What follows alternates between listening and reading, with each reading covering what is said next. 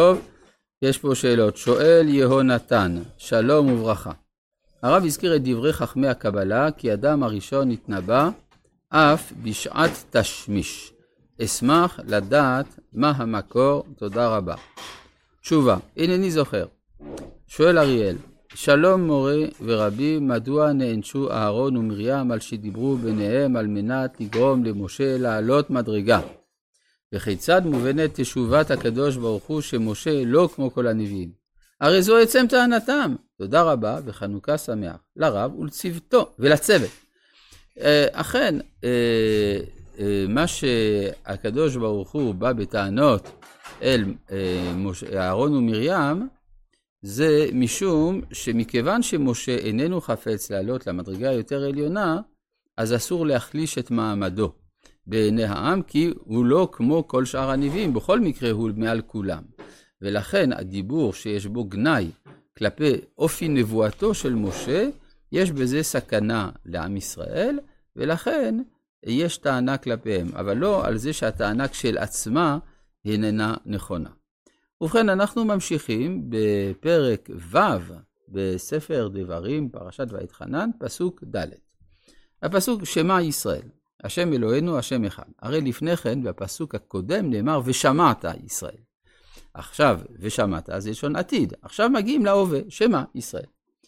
אז uh, התחלנו לדבר על המשמעות של הפסוק הזה. הזכרתי את דברי הנציב מוולוז'ין בספר העמק שעלה, שהפסוק הזה בעצם לא נאמר לראשונה על ידי משה, כבר מפורסם בפי חז"ל שהוא נאמר על ידי השבטים על ערש דביו של אה, יעקב אבינו, אלא שהמשפט הזה היה ידוע כמין אמרה, כמין פתגם באומה, כמו שעד עצם היום הזה, הרבה יהודים מכירים את הפסוק הזה בעל פה, ואומרים אותו בכל מיני הזדמנויות.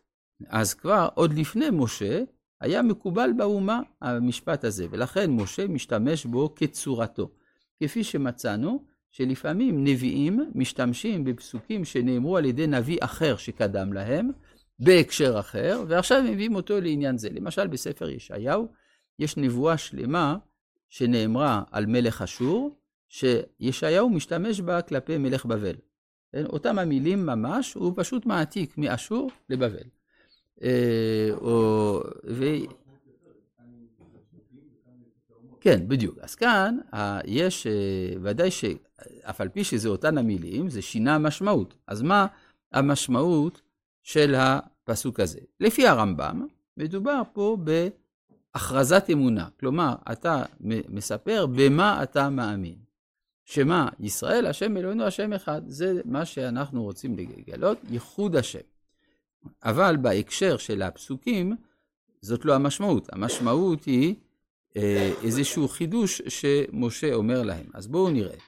כשהשבטים אמרו, שמע ישראל, השם אלוהינו, השם אחד, הם רצו להרגיע את יעקב אבינו, שחשש שמא אחד מבניו יוצא מכלל ישראל, הוא לא בכלל אמונת הייחוד, ולכן אמרו לו, השם אלוהינו, השם אחד, שמע ישראל אבינו, ישראל כאן זה יעקב, וכשם שאין בלבך אלא אחד, כך אין בלבנו אלא אחד. ואז ענה את אותו משפט שנמסר במסורת באומה, ברוך שם כבוד מלכותו לעולם ועד, ולא מובא כאן, כיוון שזה לא ההקשר. עכשיו כאן, כשמשה משתמש במשפט הזה, מה המשמעות? המשמעות, הרי לכאורה צריך להגיד נשמע ישראל. אם משה גם הוא מכלל ישראל, אז הוא היה צריך להגיד נשמע.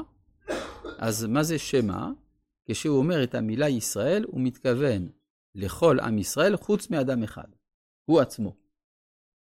ואז מה הוא רוצה לומר? כשם, כשם שאין בלבכם אלא אחד, כך אין בליבי אלא אחד. כלומר, האלוה של משה הוא בעצמו אלוהי ישראל. מדוע היה מקום למחשבה שלא כך? שהרי משה לא גדל עם האומה וגם לא הגיע לארץ. בעצם הוא לכאורה מחוץ לגורל הלאומי, בתור נותן התורה, בתור אישיות נבדלת שהיא מעל כולם, ודרכו עוברת התורה. יוצא לפי זה שהעם מאמין באלוה שמבטיח להם את הארץ, מקיים את הברית עם האבות, ואילו משה הוא בא מהצד של התורה.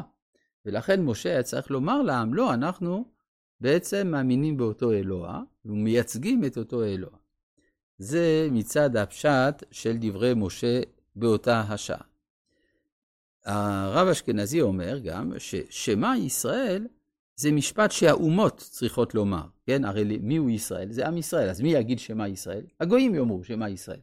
מתי הם יאמרו? הם עתידים לומר, השם אלוהינו השם אחד, כשם שאין בלבך, אלא, כיוון שאין בליבו של עם ישראל אלא אחד, כך אין בליבנו אלא אחד, כשיתקיים הכתוב, והיה, והיה שם מלך אורז ביום ההוא יהיה השם אחד ושמו אחד, או ואז זה יהפוך אל עמים, שפה ברורה, לקרוא כולם בשם השם ולעובדו שכם אחד. הדברים מתקרבים מאוד לדבריו של רש"י. רש"י מסביר מה פשוטו של מקרא. הרי, הרי, הרי הרבה פעמים רגילים לומר, זה נגיד דבר מקובל, לומר שהיהדות מונותאיסטית. אז איפה זה כתוב שהיהדות מאמינה באל אחד? אז אומרים, הנה, זה הפסוק הזה. אבל הפסוק הזה לכאורה אומר את ההפך הגמור. שמע ישראל השם אלוהינו. אז אומר רש"י, השם שהוא אלוהינו ולא אלוהי האומות. אגב, זה לא דברי רש"י, זה דברי חז"ל. יש כאלה שהבינו שדברי חז"ל הם דברי תמיהה, ולא אלוהי האומות, אבל בפשוט, השם שהוא אלוהינו, ולא אלוהי האומות. אז מי אלוהי האומות? לכאורה. כן, בדיוק, השרים. אבל, אומר רש"י, המשך הפסוק, השם אחד. הוא עתיד להיות השם אחד לכל העמים. ואז עולה השאלה, מחלוקת בין הגור אריה לבין.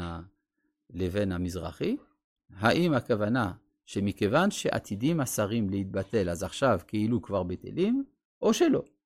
כן? אבל בכל מקרה, זה אה, יוצא לפי זה שהפסוק איננו הכרזת אמונה, לפי, כמו שהרמב"ם אומר, אלא פתיחה של דינמיקה היסטורית.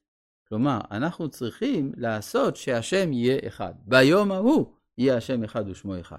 בינתיים, השם הוא אלוהינו ולא אלוהי האומות. אז זה מתחיל כבר להיות עכשיו. כשהי, כשהייתי במדינת הודו, אז כשפגשתי שם אה, מאות אנשים שקיבלו עליהם את שבע מצוות בני נוח, לפני שהם מקבלים, הם אומרים את הפסוק שמע ישראל השם אלוהינו השם אחד, אז כנראה שהם מתכוונים למה שרש"י אומר, כן? שהשם שהוא אלוהינו, השם אחד לכולם, אז אה, אה, יוצא שפה מדובר על פתיחה של תהליך. יוצא לפי זה שהרעיון של הודעת שם השם בעולם, זה בעצם מצווה אה, שאנחנו מזכירים אותה פעמיים בכל יום באהבה, את הפנייה אל אומות העולם. יש, יש בספרה, לא, לא בספרה, ויקרא רבה, על הפסוק, והוא ראה, או שמע או ראה, אם לא יגיד ונשא עוונו. שמע, שמע ישראל. או ראה, הורית לדעת. אם לא יגיד, אם לא תגידו את אלוהותי לאומות העולם, הריני פורע מכם, ונשא עוונו. כלומר, יוצא ש... טוב, זה על דרך הדרוש, אבל זה אומר שזה כוונת חז"ל, שאנחנו צריכים להודיע שם שמיים בעולם כולו, זה המשמעות של שמע ישראל, השם אלוהינו, השם אחד. יש פה גם מקום לשאלה נוספת. מה זה השם אלוהינו? השם אלוהינו אחד. למה בהמשך כתוב רק השם אחד, ולא אלוהינו? יכול היה מתבקש שייאמר הביטוי אלוהינו פעמיים. או בכלל, לא לחזור על שם הוויה, אלא לומר שמע ישראל, השם אלוהינו, אחד. למה צריך לחזור? השם אחד. אלא שפה מדובר בשתי מדרגות של הופעה. אלוהינו, אלוהים, זה מכלול, כלל הכוחות כולם, בעל הכוחות כולם, ככה מובא להלכה בטור, שכשאדם אומר את המילה אלוהינו במיוחד, כשהוא אומר קריאת שמע, הוא צריך לכוון בעל הכוחות כולם. אבל זה רק בעל הכוחות. מה עם מה שלמעלה מן הכוחות? אה, היכולת האלוהית שהיא בלתי מוגבלת, היא באה לידי ביטוי לא בשם אלוהים, אלא בשם הוויה. אז צריך לומר שהשם ואלוהינו זה בעצם אותו אחד. אבל צריך לדעת שיש עליונות, יש אה, עודף משקל, משקל עודף לכיוון של השם על פני אלוהינו. כלומר, הטרנסצנדנטיות שהיא מעל מכלול הכוחות, היא עולה בערכה על כללות הכוחות. אז השם אלוהינו, אבל השם אחד. כלומר, מכוח השם הכל אחד. רבי חנניה